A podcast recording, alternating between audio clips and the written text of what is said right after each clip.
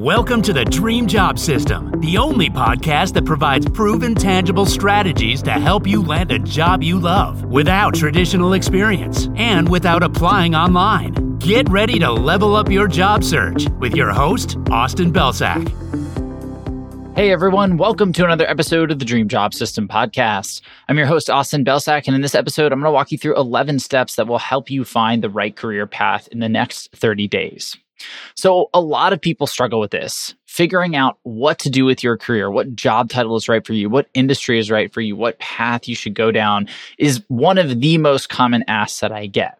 And I understand why this is the case because the career that we choose has so much impact on our life. And the last thing that we want to do is pick a path that's wrong for us because we know how much we invest in our career. We think about the experience that we need to build. We spend 40 plus hours a week at this job.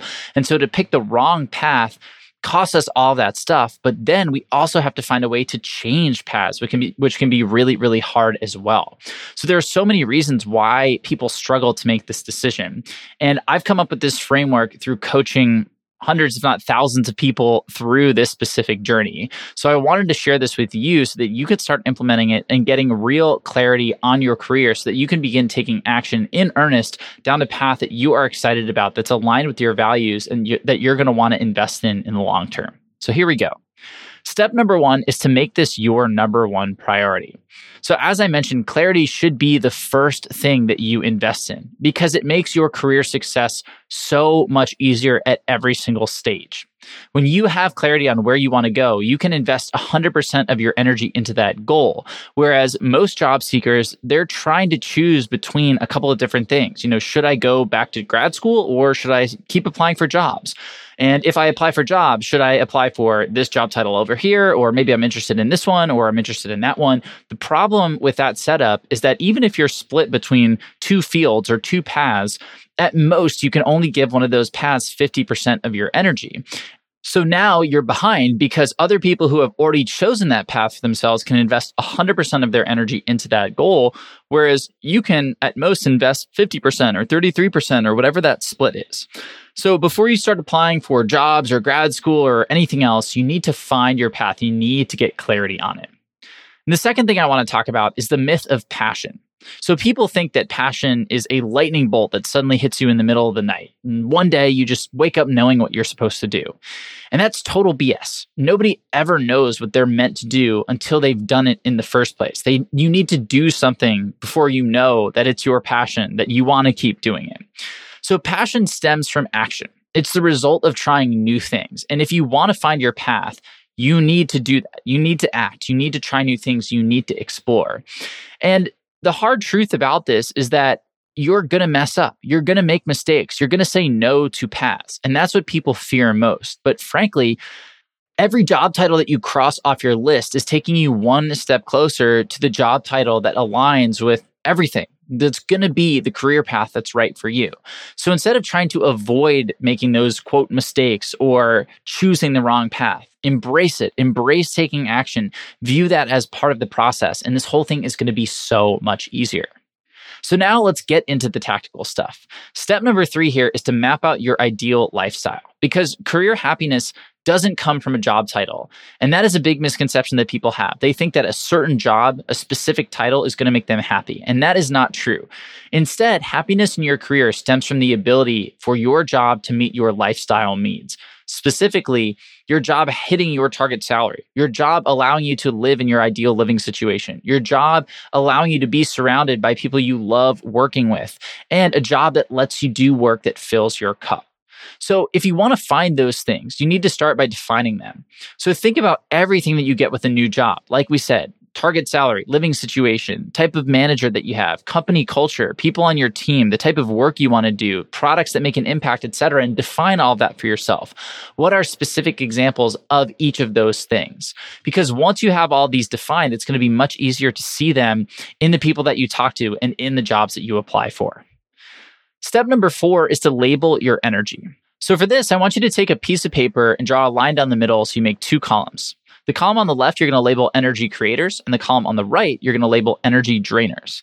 Now, list out every single activity, task, and project that you've worked on over the last five to 10 years or the entirety of your career, and label each one as a creator or a drainer when you're going to choose your career path, when you're looking at what's available out there, you want your career path to be filled with energy creators and you want it to minimize energy drainers. Because when you do work that fills your cup, that creates energy for you, it's going to be easier to do more work and to be successful. So that is what we want to focus on. But again, if we don't know what these things are, if we haven't defined them and labeled them, we won't be able to see them. Step number five is to clarify your strengths. So success is so much easier when the path that you're on plays to your natural strengths. So I personally recommend a test called the High Five test. It's basically a free version of Clifton Strengths. It's about a 15, 20 minute quiz that will define your top strengths for you. And it'll actually give you a report showing you what each means and how you can harness it and also how they combine together. And just to define what a strength looks like, strengths are basically a combination of talent and investment. So your talent is a natural way of thinking and feeling and behaving uh, about something. And then investment is the time you spend practicing and developing that skills and build, building a knowledge base. And when you combine the two, that is what becomes one of your strengths. So if you can find a job that capitalizes on your top five strengths, the strengths that you that are strongest for you, so to speak, that is going to make it so much easier to be successful. So now we have a baseline of what we want to do from a value standpoint, from a personality standpoint, and from a strength standpoint. We know exactly what to look for when it comes to doing work that fills our cup, that aligns with our values, and that we're actually good at. Now we need to go out and find people who are doing that stuff. So, this is step number six. You want to go out there and find people who are already living that life, who already have jobs that you admire, who are working in jobs that seem cool to you go out there and make a list of 30 of these people. And it doesn't have to be anything that is, you know, deeply rooted in some sort of criteria or metrics. What we want to do is say, hey, I think this person is living the life that that meets a lot of the criteria that I just wrote out for myself. Or I think this person's job seems really cool and they seem really happy and they're doing work that I think aligns with the values that I just came up with. That's who we're targeting. And you want to make a list of 30 of those contacts if you can. The more the merrier. Step number seven is to reach out to them and learn. So make a daily habit of reaching out to one or two people on that list and just be honest about your situation and the desire for career clarity up front. Then you also want to build them up to say, Hey, you know, I saw that you've achieved X and I really admire this thing that you did. So for me, the template that I would use is I would send them a, an email with a subject line, quick question. And I would just say, Hey, so and so, my name is Austin and I came across your information on LinkedIn while I was looking for people who transition into this specific industry or role from a non traditional background. Your background doing X, Y, and Z specific thing is really impressive. I'm currently exploring different fields, and this specific industry or role really piqued my interest. If you have a few minutes, I'd love to hear more about your journey and what you do in your role today. I know it's a big ask, so no worries if it's too much. I totally understand. Either way, I hope you have a great rest of the week. So feel free to borrow that template and just start reaching out to one or two of these people every single day. Now, for step number eight, we're going to jump through the conversation. So, when you talk to them, you should talk to them about the stuff we just mentioned. Talk to them about their career path, challenges they faced, what they love about their job, things that they wish they could change about their job, all that good stuff. But then we want to make sure that we end the conversation in a way that allows us to take the next step. So, if the job aligns with you based on what you've learned through this conversation, ask your contact to make an intro to somebody else. You can say, Hey, this sounds like it's really aligned with what I'm looking for and that reflection that I did. And I'd love to talk to some more people in this space. Is there anybody else in your circle that you'd be willing to introduce me to? And this essentially creates a flywheel where every single person you talk to introduces you to one, maybe two or three other people. And now all of a sudden you're generating these conversations without having to do cold outreach. But many of these jobs are not going to be aligned, and that's fine too. If it's not aligned, you can call that out and ask if there's a better direction you can head. So you can say something like, Hey, so and so, thanks so much for telling me about this space. I think for X, Y, and Z reasons, this isn't quite aligned with where I want to go, specifically because I want to focus more on X rather than Y. Based on that, is there a field or a job title that focuses more on X? And then they might be able to point you in the right direction.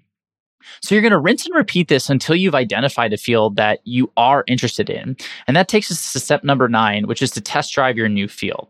So, what you're going to do is set a 30 day goal that pushes you to jump in headfirst. So, for example, if you like social media, you could set a goal to share three posts a week for 30 days.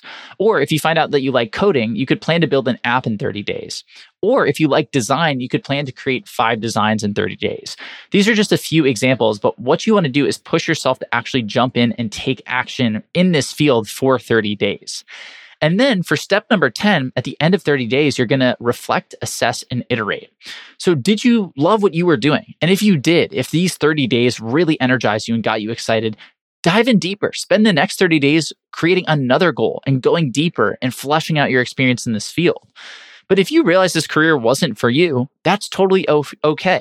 Give yourself permission to quit. That's the beauty of this 30 day period. It's just long enough for us to dive in meaningfully into a new field, but it's also short enough where if we don't like this field, we can give ourselves permission to quit and then we can pivot very easily the next month into something else. And then you're just going to rinse and repeat this every single month until something clicks. And if you do all these steps in the order that I just laid out, you're not going to have to spend 10 months, 12 months, 14 months doing this. You're probably going to figure this out in anywhere from 30 to 90 days. You're probably going to only have to try two or three fields because you've done so much of the work up front. And for number 11, the last thing I want to mention is that clarity is a process. Like any other process, it takes time. And you are going to say no to 90 plus percent of the opportunities that you learn about and that come your way. So instead of viewing that again as failure, as something to avoid, embrace it. Each step, each no is a data point that's taking you closer to your eventual goal. And when you finally reach it, when you get that career clarity, the sky is going to be the limit. So that's it for today. Thank you as always for listening, and I'll see you in the next episode of the podcast.